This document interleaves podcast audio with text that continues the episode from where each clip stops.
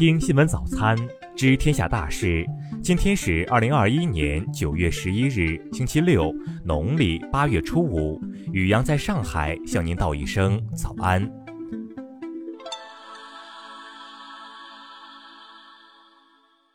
先来关注头条新闻。十日，货拉拉女乘客坠车身亡案一审宣判，被告人货拉拉司机周阳春判处有期徒刑一年，缓刑一年执行。二零二一年二月六日，周阳春接到搬家订单，顾客车某某拒绝其付费搬运建议，周阳春心生不满，自行选择较偏僻路线，导致车某某心生恐惧，从车窗坠落后不幸身亡。法院审理认为，被告人周阳春无视乘客车某某反对偏航的意见，行车至较为偏僻路段，导致车某某心生恐惧而离开座位，并探身出车窗。周阳春预见到车某某可能坠车，但轻信可以避免，未及时采取有效措施。周阳春的过失行为与车某某的死亡结果之间具有刑法上的因果关系，其行为已构成过失致人死亡罪。周阳春有自首情节，自愿认罪认罚，积极对被害人施救。法院采纳公诉机关的量刑建议，依法作出上述判决。再来关注国内新闻。九日，国家广电总局强调，网络视听节目服务机构要坚持把社会效益放在首位，要坚决抵制调侃丑闻、炒作热点、制造对立等错误做法，抵制唯流量、唯颜值的畸形文化。据国家市监总局消息，十日，广告道德委员会在北京成立。十日，住建部发布意见稿，提出各地要严格控制新建超高层建筑，一般不得新建超高层住宅。十日，河南省灾后促消费工作新闻发布会上介绍，中秋节前后，河南省政府将投入五千五百万元发放外卖复苏消费券，助力餐企复工复产。日前，工信部发布二零一六到二零二零年间三百二十九亿元新能源车补公示，其中比亚迪可拿到三十九点八亿元补贴，特斯拉获得近二十一点三亿元。十日，人社部等四部门就维护新就业形态劳动者劳动保障权益，对美团等十家头部平台开展联合行政指导。美团表示，将采取更大力度保障劳动者权益。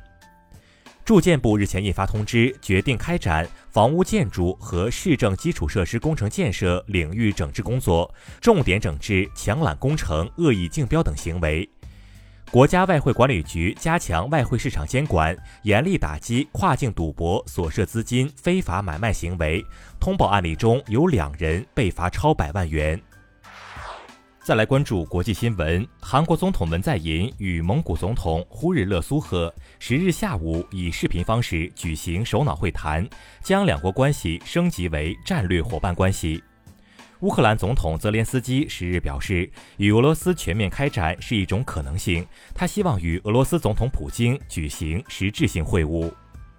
当地时间九日，印度一处兵营内，一名中央后备警察部队士兵朝同事开枪后，用步枪自杀身亡。该名同事被迅速送往医院，目前已无生命危险。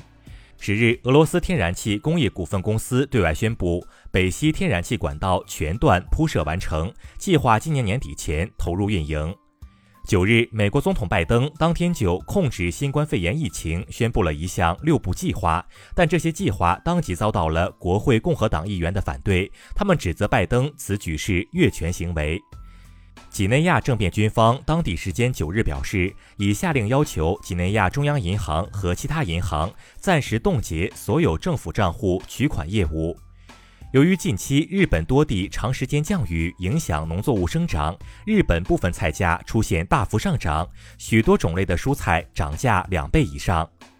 九日消息，奥地利一名男子为继续领取去世母亲的救济金，将母亲遗体藏于地下室长达一年。再来关注社会民生新闻。十日，成都轨道交通一在建工地坍塌事故造成十八人受伤，其中四人经抢救无效死亡，十四人正在医院接受救治。近日，浙江温州男子郭某和其朋友女子郑某酒后因琐事争吵，两人去派出所找民警评理。中途，车主郑某认为车是自己的，双方互换位置，最终一人酒驾，一人醉驾被罚。据重庆警方通报，八日，沙坪坝区男子罗某因感情纠纷，用水果刀刺死女子吴某及其闺蜜李某后逃离现场，九小时后被抓获，案件正在进一步侦办中。九日，央视曝光内蒙古交警随意处罚货车司机，引发关注。十日，内蒙古核查证实后，涉事三地警方分管领导被停职。十日，网曝辽宁大石桥市建一镇中学食堂食物变质，以致部分学生身体不适。目前，当地多个部门正在调查处理中。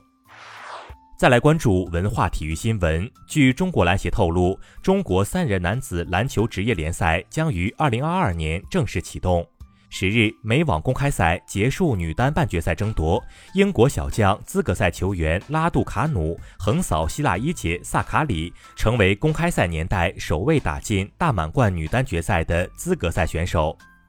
十日，洛杉矶湖人队官宣宣布，德安德烈乔丹正式加盟湖人。北京时间十日凌晨，对玻利维亚的比赛中，梅西打进两球，上演了帽子戏法，以七十九球超越贝利，成为南美国家队进球的第一人。以上就是今天新闻早餐的全部内容。如果您觉得节目不错，请点击再看按钮。咱们明天不见不散。